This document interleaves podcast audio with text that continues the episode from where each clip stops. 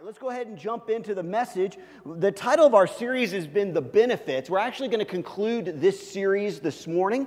We're going to be finishing this up. Next week, we're going to be starting a brand new series. Uh, it's about a five week series that'll take us through Easter, and I'm very excited about it. You'll kind of, I'll kind of let you know a little bit more about it this week in our emails, and also obviously next week we'll, we'll start and kick that off. But we've been in Romans 5. We've been looking at the first five verses of Romans 5. We've been taking some time and kind of digging in to what the Apostle Paul was communicating to, to the people in Rome and also to us. And so we're going to kind of look at it all again, and we're going to kind of put a, hopefully a, a nice little bow on the end of Romans 5 1 through 5. So if you have your Bibles or your phones, whatever, it'll also be up on the screen. We'll throw up Romans 5 1 through 5, and then we'll kind of look at what we're going to be focusing on this morning. It says this Therefore, since we've been made right in God's sight by faith, we have peace with God because of what Jesus Christ our Lord has done for us.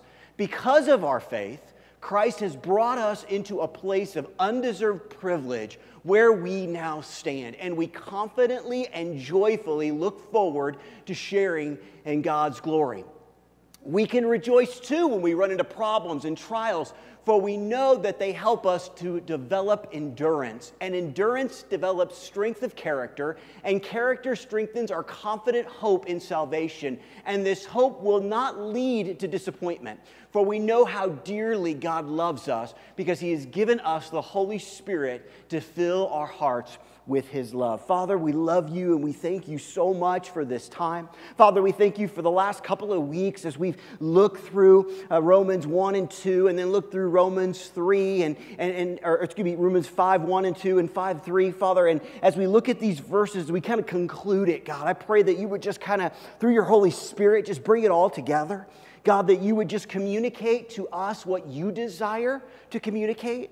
And that, Father, that you would just change our hearts, make us more like you. We love you and we thank you. In Jesus' name, amen.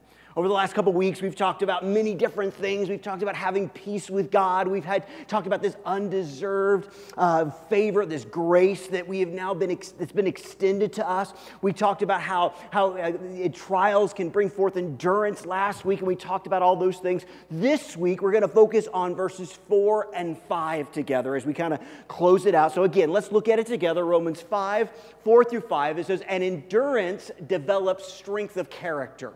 And character strengthens our confident hope of salvation. And this hope will not lead to disappointment, for we know how dearly God loves us because He has given us the Holy Spirit to fill our hearts with His love. We've been talking about the benefits of the last several weeks. And as we kind of bring this down and kind of close out our series, I want to look at the benefit of strength of character the benefit of strength of character. This is something that you, you actually probably realize that you kind of talk more about than you probably understand because we tend to use a slightly different word when we talk about this idea and this concept of strength of character. We don't usually use that word. We don't usually say to somebody, well, you have strength of character, even though we probably do. We just use a word that's a little more familiar to us, even though I think that word is somewhat overused and not really understood in the fullness that we need to understand it. And it's that word that we use a lot called integrity. To have integrity means that you have strength of character. It means that you understand and live a certain way. And so you tend to understand that when people, you look at them and you go, that person has integrity. And usually, uh, if you ask anybody, well, not anybody, but you ask people, you say, what is the, what's the definition of integrity? Usually you hear something that goes along with this. It means that you do the same thing when no one is looking as when everybody's looking. You, you heard that before? I, I know I have. I know I probably used that before.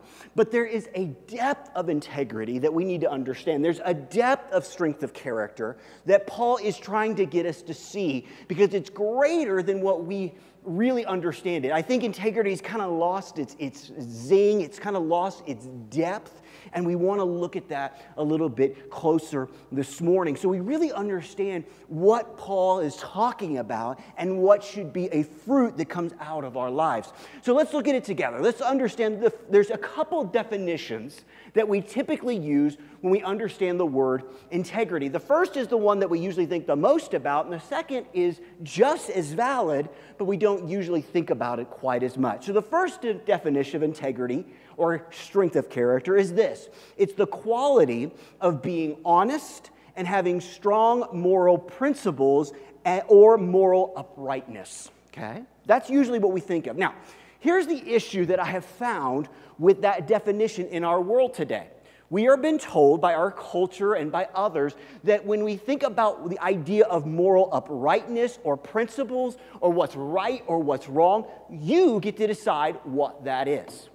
You get to make up what is moral. I can decide. So, what that means is this I can do something that in my mind means I am completely and totally living with integrity, but you look at it and go, absolutely not. You're not living a truthful life. You're not living an upright life. But I say, listen, this is what is moral to me. Now, here, let me, let's, let's stop here for a second so we understand something, okay? As a Christian, as a follower of Jesus, we don't get the right because we have given ourselves to Him to define what is truth and what is not. We don't get the right to say, this is what I think is right and this is what I think is wrong. Now, if you don't understand that, you don't understand what it really means when you say, I am giving myself to God. I am allowing Jesus not to just be my Savior, which we need, but my Lord. Okay? Now, here's what's awesome about that we have an unbelievable guidebook to tell us right from wrong, to tell us what God expects and what God doesn't. And I'll be honest with you, that is much better than me making up my own rules. Because I make up my own rules based on temporal things that are going to cause me trouble down the road. Okay? So it's an awesome experience, it's an awesome thing to understand that when we talk about integrity, we talk about it in an understanding that we are looking at God's word to be that guidepost to us, to be that clarification for us to understand what is these things. What is the right way to live? How should we treat one another? How should we live our lives? But others, they don't necessarily agree with that or live that way. And so integrity has turned into somewhat of a mushy concept because of that, okay, in our culture, in our world.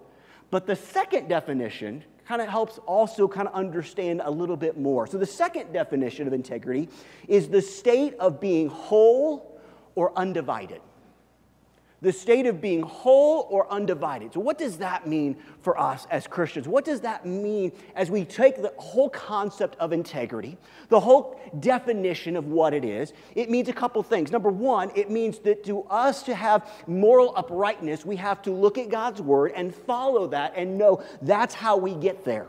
We can't do it on our own. We can't make up our own rules as we go. Okay? You remember when you were a kid? One of the things that drove me insane, and this was because I was probably extremely, well, I wasn't probably, I was extremely competitive. You ever played a game with somebody and they keep making up rules as you go along? That would, I, oh, that would make me so mad. It's like you were winning, and then all of a sudden it's like, you know, the whole point is to get the most points, and then somehow midway through the game, when you had more points, it was actually the, the way to win the game is to have the least amount of points. I mean, what would, listen, what would you do? Oops, what would you do when that would happen? I don't know about you, but I'd say, I'm out. I'm not playing this game anymore. You're changing the rules. When we look at integrity and we try to look at it with, with looking at it through lenses of situations or circumstances, if things are going bad or things are going good, it's like that. We kind of change the rules as we go. And when we do that, we're not living a life of, of God's strength of character and integrity. But the second part of this is this concept of being whole or undivided. Let me explain this. It's real simple. It means how you live your life on Sunday should also be how you live your life on Wednesday. Okay? We, we, we, we, live an undivided life, meaning who I am needs to be the same no matter who I'm around, no matter where I'm at, and no matter what I'm doing. But we don't tend to do that. That kind of helps us understand this idea of integrity. When you're around others that maybe don't know Jesus, do you act, speak, live, watch, listen, whatever it might be, to the same things as if there was someone maybe in this body of believers? See, that's not living with integrity if we're, we're putting on a certain attitude or a certain type of lifestyle in one situation, but in another, we're changing. Now, here's, here's the thing about this that I think we need to understand, okay? Because I think this is where people run into issues. I know I have run into issues. Living in integrity is not living a life of perfection, okay? A lot of times, what we do is we say, listen, I have to put on this mask or I have to put on this facade, I have to put on this thing. So everybody around me in this church or in other places thinks I have got it all figured out and I'm perfect. Okay? You're not. I'm not. Living in a life of integrity is at times admitting fault. It's admitting that we're not perfect. It's admitting that we need Jesus. We looked at basically this first part of Romans 1 through 5, and, and this idea of, of undeserved privilege isn't about your earning it. It's not about you've lived a perfect life, and so therefore you have been awarded something. It's grace, it's undeserved. And so instead of living a life where we try to keep everybody away and, and, and you, you don't need to know my issues and my problems and my situations and my circumstances, instead we're called to live a life of integrity that says, you know what? There's days where I'm hurting, there's days where things aren't going well. And when we come to the body and we come to our friends and we come to Christians, it, we're, we're to be built up in those moments. You can't be built up if no one knows that there's issues going on, there's struggles going on that we all face, that we all go through. So don't, under, or don't misunderstand the idea of living in integrity and living a life of basically hypocrisy, which is not being honest with where you really are. It's important that we understand that. It's important that we understand that our life isn't to be a divided life. Listen, this is in your notes. The word integrity, when you break it all down, is the idea of a life of integration, not a life of compartmentalization. It took me a long time this week to find that spelling. I hope I got it right. And then I was really concerned that I was going to butcher it because it was a long word. I don't know how many syllables life of integration, not a life of compartmentalization. Okay? If this makes sense, I'm going to give you a visual that I've used actually, in, and I know this sounds weird, in premarital counseling. The Christian life is a life of a plate of spaghetti. You know, like spaghetti? Noodles intertwined every place. Not a life of waffles. Because you know what? You look at a waffle. Oh my goodness. Fred, bring it here, quick. This, this I, am not, I'm never going to over spiritualize something, but this may just be God just doing something really cool. Because for some reason, I don't know why, we'll talk to Fred later, we have waffles here today. I think, I think Easton was getting waffles and he didn't want them. This is not what our life should be. What is this? Look, I know, I know you're online, but you know what a waffle is, okay? They're compartments. You, ever, you, you know what the great thing about a waffle is? And I'm really going off topic. You know what the great thing about a waffle is? That makes it better than a pancake. I, I, know I just spoke blasphemy to some of you. Is you pour the, you put the, you put the, the butter on, and yes, you put butter on waffles, hallelujah. And then you put the syrup on, and what gets trapped? The butter and the syrup. You put it on a pancake, yes, it seeks in a little bit, but it just basically makes your plate wet. This gets all those in there. Listen, this is not your life. But so many of us live that way. We have our Christian walk here. We have our work walk here. We, all these things are compartmentalized, but yet a plate of spaghetti, everything is intertwined. I really don't think you want this back, right? so I'm going to put it up here. If you do, I'll buy you another a box of Eggos or whatever. So it is so important that we understand that. And I want to tell you a story that kind of brings this out because we sometimes forget how important living, not living a life like this is. We sometimes forget that.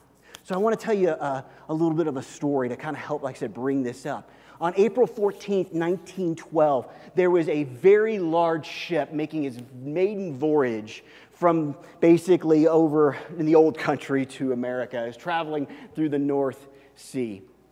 Many of you obviously know what I'm talking about. This was the Titanic. It was making its maiden voyage. The captain, when this ship came out, was one of the biggest ships they've ever had, had built. The captain literally said, Not even God could sink this ship. Can I, can I stop for just a moment? Just, just, this is free. Please don't tell God what he can and cannot do, okay? Not a good idea. I'm not saying that if you do, that God's going to say, well, no, you're going to get it. But, but please don't do that. But he, he said, not even God could sink this ship. So they're traveling at night. And as they're traveling, they began to get warnings. They began to get iceberg warnings. And they, and they, got, they got uh, up to five of these that said, look out for icebergs. Look out for icebergs. Look out for icebergs. Look out for icebergs. Look out for icebergs. After the fifth warning, finally, the Titanic responds to this person trying to help them understand that there's icebergs in the water. And this is how they responded Shut up! I'm busy. 30 minutes later, the Titanic was sinking. Why? This massive ship. Why? Not even God could sink this ship. And I think it boils down to something very easy to understand. You see, the Titanic, the people in charge, forgot the truth about icebergs. You want to know why it sank? They forgot the truth about icebergs. Go ahead and throw that picture up there, Monica. The first one. Maybe you already had there. If you hadn't, there it is. There it is. Look at that thing. That thing is massive. They, they said that, I wrote this down, so I want to make sure I get it right. They said that, that basically almost three 747s could fit in that ship. I'm, I'm not sure, I don't know much about planes, but I got a feeling that's a big ship. They, they, they, because of the compartments, because how it was designed, they were like, it doesn't matter, it'll never sink, and all these things that are much deeper. But all those things didn't matter because they forgot the truth about icebergs.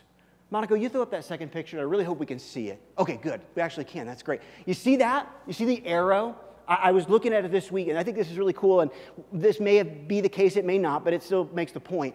From what I found, this photo was actually taken from someone on the lifeboats after the Titanic had sunk. That little thing out there is supposedly the iceberg that the Titanic hit. Now, Monica, go ahead and go to the next picture. And this is what it looks like close up. Doesn't look like much, does it? A ship that can fit almost three 747s. That is that really going to stop it? Is that really going to be the problem? Is that what's really going to sink the ship? Well, if you forget about the truth about icebergs, yes. You see, we need to understand this because it also helps us understand the importance of integrity and importance of strength of character in our lives. And it's this with icebergs as in our lives, 10% is above the surface and is what is seen, and 90% is hidden and is in your heart.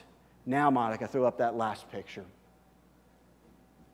It's hard to see, I know, but trust me, beneath that is a much larger iceberg than what you see under, uh, uh, above the water.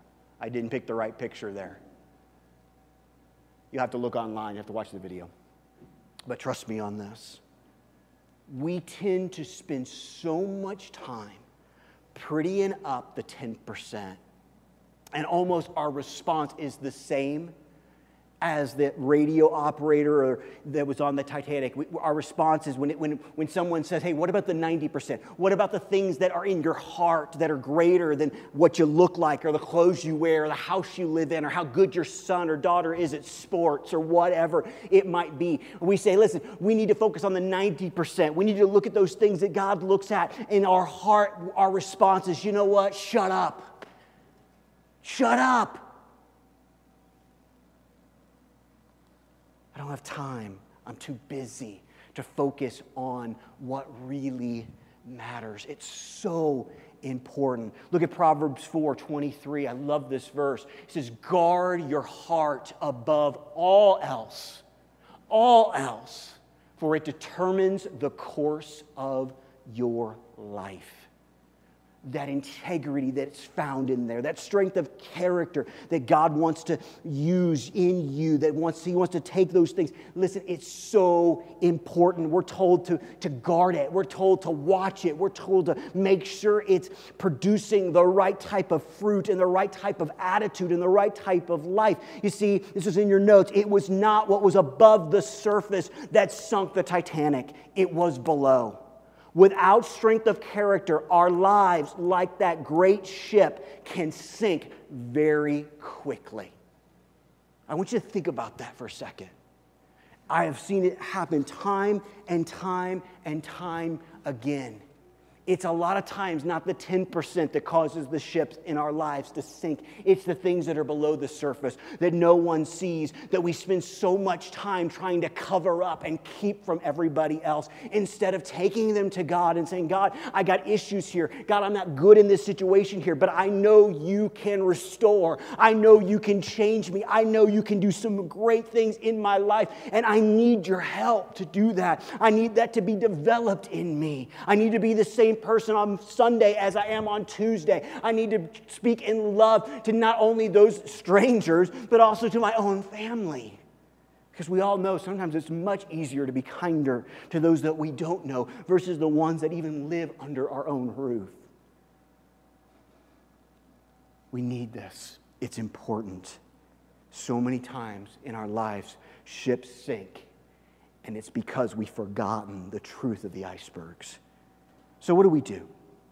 As we kind of bring this to a close, how do we develop this strength of character and integrity? How do we, how do, we do that? I want to give you some, some application. I want to give you some, some tools. I want to give you some helps to help you understand that. And, and, and just so you know, um, there was, there's a book, it's, it's called The Great Omission. It's a wonderful book. It's by a man named Dallas Willard. Dallas Willard is an amazing theologian. I have several of his books, and this is a lot of this information came from this book. A lot of the things that he was, uh, he, it, basically, The Great Omission is a book about spiritual development and, and, and discipleship. And listen, I would love for you to read it. It's a great book, but just a little warning it's, it, it's a little deep. It's a little, you know, you got to kind of wade through, but it's a great book. If you're interested in it, let me know. Um, but but th- a lot of this information here on this, these applications came from that. And but he's a wonderful author. And so he basically shares three uh, areas or three things or three ways that basically we develop this, this character and in this integrity. And, and with each of these, I've added basically a question, something that we can look at and ask ourselves to help us to understand how we're doing with these areas and how we're seeing these things. The first one, uh, and I know we talked a little bit about it last week, but it, it's still important. It's the idea of is we uh, develop these things through trials. Through trials. Look at James 1.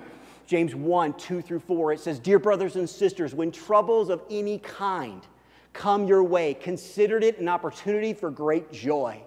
For you know that when your faith is tested, your endurance has a chance to grow. So let it grow. For when your endurance is fully developed, you will be perfect and complete, needing nothing. We talked a little bit about this last week of the concept of having some perspective, understanding that God allows these trials to come to grow us, to help us to grow in our strength and in our endurance. He brings these trials so that we can rely on Him and allow Him to change us and move us and help us in a way that, that we can't do it if everything is always just kind of perfect and, and good. So sometimes God does allow these things to happen. But James tells us listen, we need to look at these things with great joy. Uh, you know, and we have to be realistic. I don't think that James is saying like in the, in the, in the right there in that moment where we're kind of dealing it with, we need to jump up and down and do a happy dance. But in, a, in the time of taking back and realizing it with perspective to go, listen, God is going to use this. God is going to help me grow through this situation. So the question that we need to look at is this How is God shaping me through this experience? You need to take a step back and ask that question. When you're going through a hard moment or a hard trial, you need to say, God, what are you trying to do? How are you trying to shape me? What, what area of my life are trying to knock off that rough edge? And let God speak to you to help you to understand so that you can grow in this area of integrity and character. But first, it comes through trials. And this is in no particular order, by the way. Number two, it comes through Holy Spirit interaction. Holy Spirit interaction. Look at with me 2 Corinthians 3. In 2 Corinthians 3:18, this is what it says. It says, "So all of us who have had the veil removed can see and reflect the glory of the Lord." Now let me stop here just a second to give you a little context, okay? In 2 Corinthians, basically before this in this area, Paul has been talking about people that he would consider to be spiritually blind, okay? People that have not because of their rejection of Jesus or because they, they, they, they just haven't been willing to allow God to do in their lives what God wants to do, that they have this kind of, they're spiritually blind, is basically what he's saying. They're kind of walking around with blinders on or with a blindfold on. And so as we get here to 2 Corinthians 3:18, he's basically saying, listen, so, so you had that veil removed. So he's speaking to Christians, he's speaking to people that know God. So he said, You've had that veil removed. You've had that blind, blind uh, fold taken off. Okay? So that's the context that we're looking at here. Okay, Monica, if you want to throw that back up there. So we've had the veil removed and can see and reflect the glory of the Lord. And the Lord, who is the Spirit, makes us more and more like Him as we are changed into His glorious image. As, as this takes place. Now, I want you to look at a couple things. I want you to ask yourself a question. Who is the, the changing agent in this verse? Is it you? Does it say, Monica, let's throw that back up there. Does it say that you are the changing person? Who, who is doing the changing? Who is doing the, the, the, the, the work inside of you? It's the Spirit. It's the Spirit as He makes us more and more like Him. He does that. What is our job in this? Well, first, it's to take the veil off. Second, it's to reflect. But here's the other part of this that sometimes we miss it's the interaction with the Spirit, it's being with the Spirit or God or Jesus, whatever you want to say here, that helps us to become more and more like Him. But the, the, the, the, acting agent here, the changing agent, is the Spirit. The Spirit is doing these things. The Spirit is taking those edges and those things in your life and taking them. What our job is, is to number one, be in His presence, be in His, have interaction with Him so that can actually take place in our lives. And when it happens, one of the ways that we can see it is we begin to reflect Him. Listen, you want to ask me what is one of the greatest things that I can experience as a pastor? It's this. It's when, and please understand what I'm saying here. It's when I see less of you and I see more of Jesus. That is the great, you want to talk about, you know, the greatest thing to see? Is when I see you and I'm like, yes, that's so and so, but all of a sudden this week I see more of Jesus than I saw last week. How does that happen? How does that take place? It takes place because we interact with the Spirit. We're with the Spirit. We experience life with Him. And as that takes place, the more and more time we begin to spend with Him, the more and more the change He begins to make in us and through us. Listen, hear me here, okay? You're not going to go from today, you know, driving down the road, somebody cut you off, cussing at them, throwing the finger, yelling at them, getting out of the car and taking a baseball bat to their fender. You're not going to go from that to tomorrow being able to, to not have those issues when someone does that. Say, Aaron, Aaron, I get that. How do I get there? This is how we get there. We spend time with our Father we let ourselves become more and more like Him because we're around Him and we experience Him. The last one, it kind of goes in with that one. Oh, wait, first of all, the question, the question that we need to ask ourselves is this, and this is a great question. What is the Holy Spirit saying to you, and how are you responding? What is the Holy Spirit saying to you, and how are you responding to that? That is a great question to ask yourself because the Lord wants to speak to you. He wants to share these things with you. How are you responding to those things? Number three, and the last one, we do it through engaging in spiritual disciplines. We do it through engaging in spiritual disciplines. Look at 2 Peter 1 5 through 9. It says this In view of all of this, make every effort to respond to God's promises.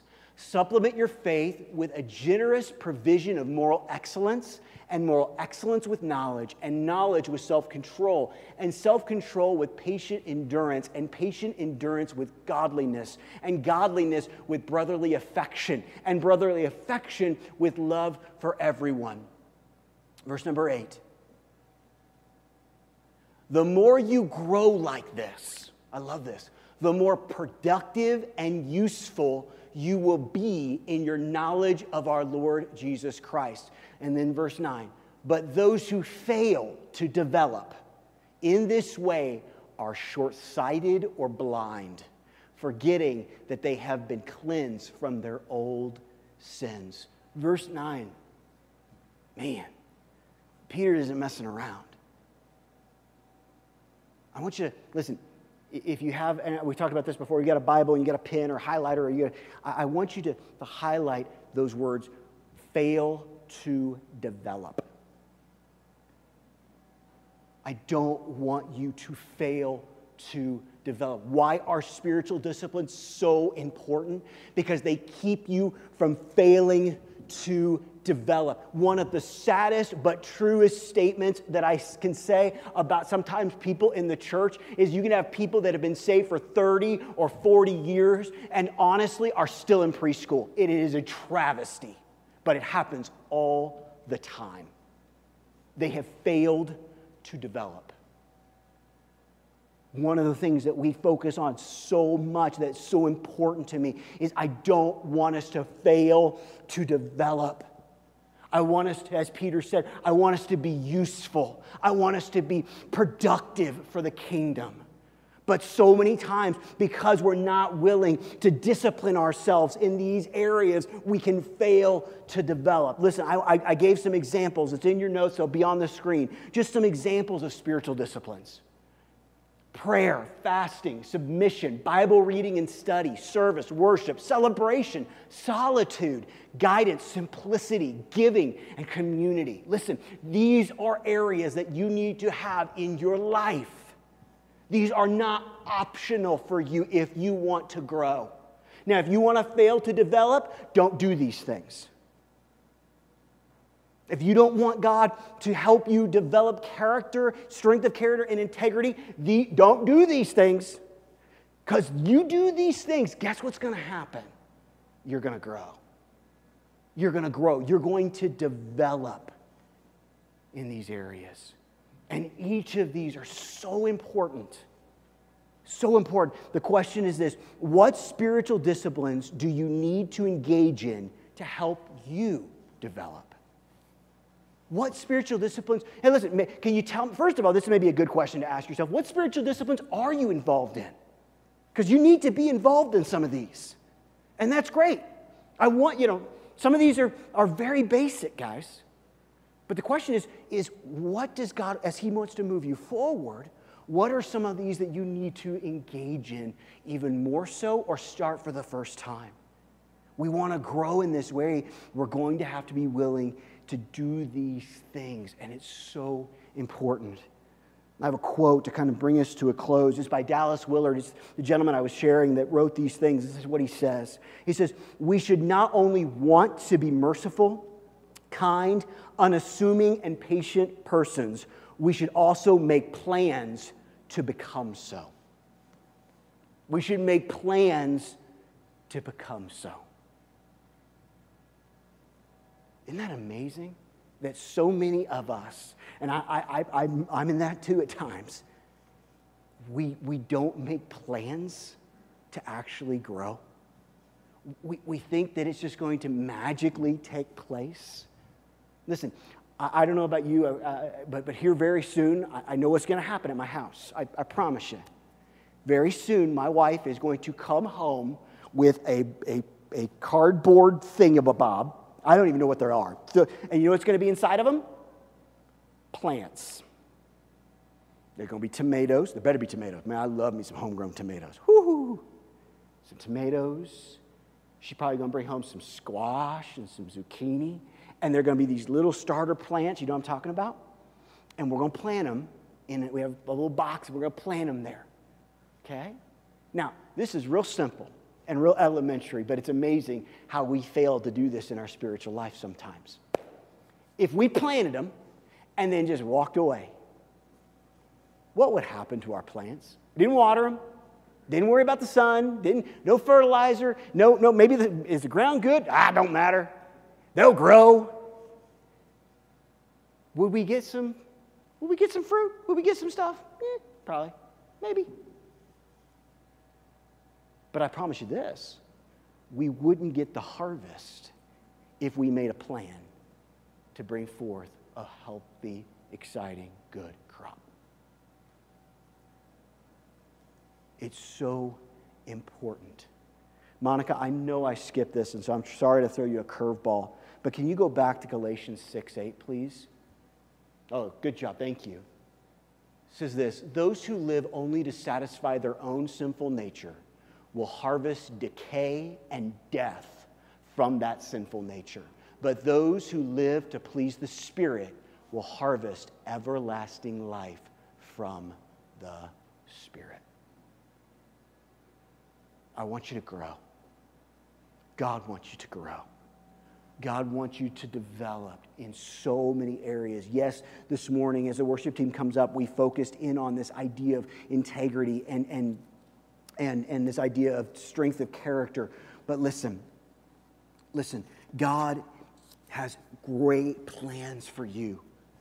God has a massive harvest for you to be a part of but to experience the harvest that God wants you and me and this church and our families and this community to experience, we're to have to make a plan to start growing so that we can experience the harvest that God wants us to experience. And so many of us at times, we just think it's going to just magically happen. Listen, I, I don't want a situation for you or for me where one day we stand before God and He says, Yeah, you made it. That's great, but you failed to develop. You failed to develop. Over the last couple weeks, we've talked a lot about this. I know that the first week was kind of a refresher, kind of a reminder about peace with God and, and about about this, this grace that God has given us. And, and Paul, in these first five verses, really takes us on a journey. He begins the, the whole process with helping us to understand what God has done for us, how much He loves us, how much He desires for us to, to have a place of standing with Him. We talked about that the first week. This grace where we now stand. And because of that, we can rejoice, even in the midst of trials. Why? Because we understand what God has already done for us, and we also understand what He's doing in the present, even, even through those hard moments. And today, as we, we talked about this idea of strength of character and integrity that God wants us to, to grow in, He wants us to look back even to that first week and go, I want to grow because of all that He's done for me. I want to know Him more because He's so good. I want my love for Him to grow.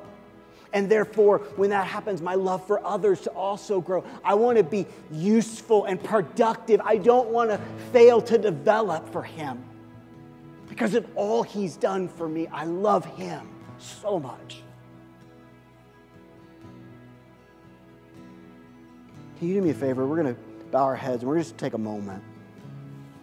You see, one of the things that we talked about was this Holy Spirit interaction, this, this, this interaction with Jesus and our Father and the Spirit. One of the reasons we take this moment is to give you an opportunity to have Holy Spirit interaction. It's giving us the opportunity to, to go to our Father and say, God, are there any areas of my life that I'm not growing. Yeah, I know we, we focused on, on, on this particular topic, and we all need to ask about that. We should. Maybe our lives aren't measuring, or not, not matching up, excuse me, not measuring, but not matching up. They're not consistent. Our lives are too waffle and not enough spaghetti. But maybe there's something else. Maybe there's another area where God is going to speak to you during this time and say, you know what? I love you. I always have loved you, but I love you enough to call you out and to say, listen, you're not growing here. You're failing to develop in this place. And I want you to grow. You see, as much as I want you to grow, as much as I want myself to grow, God wants you to grow even more because He knows the harvest that is available. He knows the life change in you and through you that you can bring about. So God is rooting for you, God is for you. God knows and sees what is available to you with His help. I want to be productive for God. I want to be useful in His hands. You know, it's interesting. Jesus talked about it and he said, you know, in one of his parables, this concept of when it was all said and done, the servant came and the master said, Well done, my good and faithful servant. Isn't it interesting that Peter, in basically the same way, said somewhat the same thing? When I stand before God, when, when all this is done and over, I want him to look at me and say, Well done, my productive and useful servant. And I don't want just the bare minimum. I don't want just what barely can grow out of a tomato plant when I just plant it and leave it. I want to cultivate it. I want to water it. I want to pamper it. I want to do all those things because I know what a harvest can come when I do, when I make a plan to do those things. Listen, if we'll do that for a tomato, how much more should we do it for our spiritual life? Don't fail to develop. So, Father, I come to you right now, and Father, I pray that as I've been, the Holy Spirit is already speaking to our hearts, already sharing areas. Yes, Father, we need to look at this idea of strength of character and integrity. But Father, there's so many other areas. And Father, I would never look at you and say, no, just focus on here, God. Whatever you got, God, you do. Whatever you want to bring forth, whatever areas of growth that you want to do, whatever areas of, of understanding who we are, or, or this, this unmerited favor, or this, this undeserved favor, God. Whatever you want to do, God, we open up to you and say, God, whatever you got for us, God, let us be open to it. Let us be open to those things because, God, you love us. You care for us. God, even though sometimes we walk through hard moments, we walk through the valley of the shadow of death, that Father, you're with us. You will never leave us, you'll never forsake us. You've got us in your arms. So let us run to you. Let us go to you and know that you're a good Father but God, I pray that no matter where we're at, you would begin to reveal these things. Father, this was a very applicational message. There was a lot of things that we need to look at and do, and I, I understand that takes some time at times. But God, I pray that even throughout this afternoon and tomorrow, that you would just bring things to our hearts and to our minds questions that we need to ask ourselves, that we would begin to make a plan to become the women and men of God that you've called us to be. Help us to develop, help us to be useful. We love you and we thank you. Let's all stand. John and the worship team are going to come lead us in a quick closing chorus.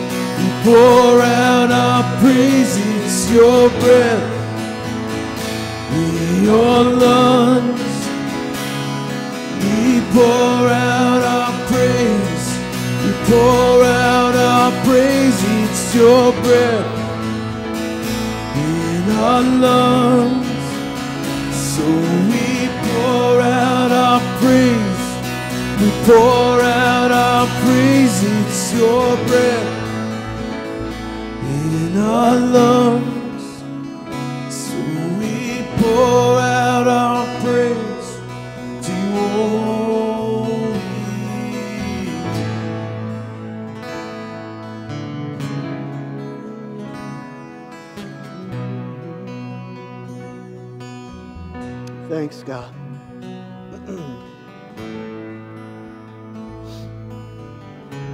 God, you're so good.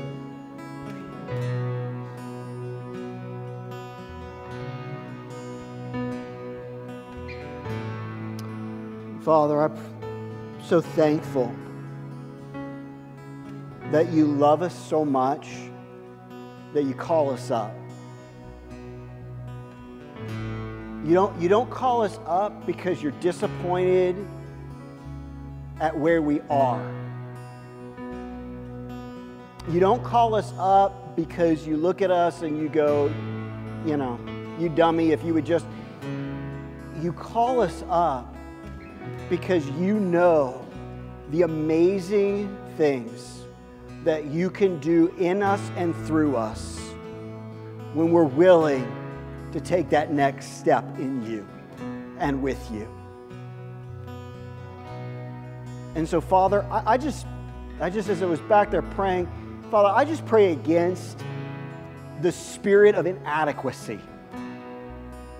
God, I pray against the spirit of inadequacy that just says, you know what, I'll never be any good at this. I'll never be able to live this Christian life. I'll never. That is a lie from the pit of hell. Seriously, let's just call it for what it is. That's garbage. You're not garbage for thinking it, but it's garbage nonetheless, and it's a lie. And God would share with you and speak to you that is not how He sees you. You can do this with His help. He says to you, all things are possible for you. You can grow, you can get better. He can restore areas in your life that you think are dead, broken, and forgotten. Don't listen to the lie of the enemy anymore. Instead, listen to your Father who speaks love and truth over you that says, listen, with my help, you can be greater than you've ever thought you could be. You can be used by me in ways you never dreamed possible. And so when the enemy comes and the enemy says you're not good enough, the enemy says you're not capable enough, the enemy says you'll never get this right, you can stand up to him with the truth of God's word that says, you know what, enemy, you're nothing but a liar, you're nothing but a thief, you're nothing but a, somebody that wants to destroy, and I refuse to listen to what you've said about me because the Lord has spoken differently. The Lord has said, I am capable. I can do all things through Christ who gives me strength. I will grow. I will mature. I will experience the goodness of God in the land of the living. And so I just listen. Listen. Let Lord just just comfort you right now with that word. Let the Lord's truth wash over you. Don't listen to the lies anymore because God has great things. God has great plans. The past is gone, it's over. Behold, He is doing a new thing.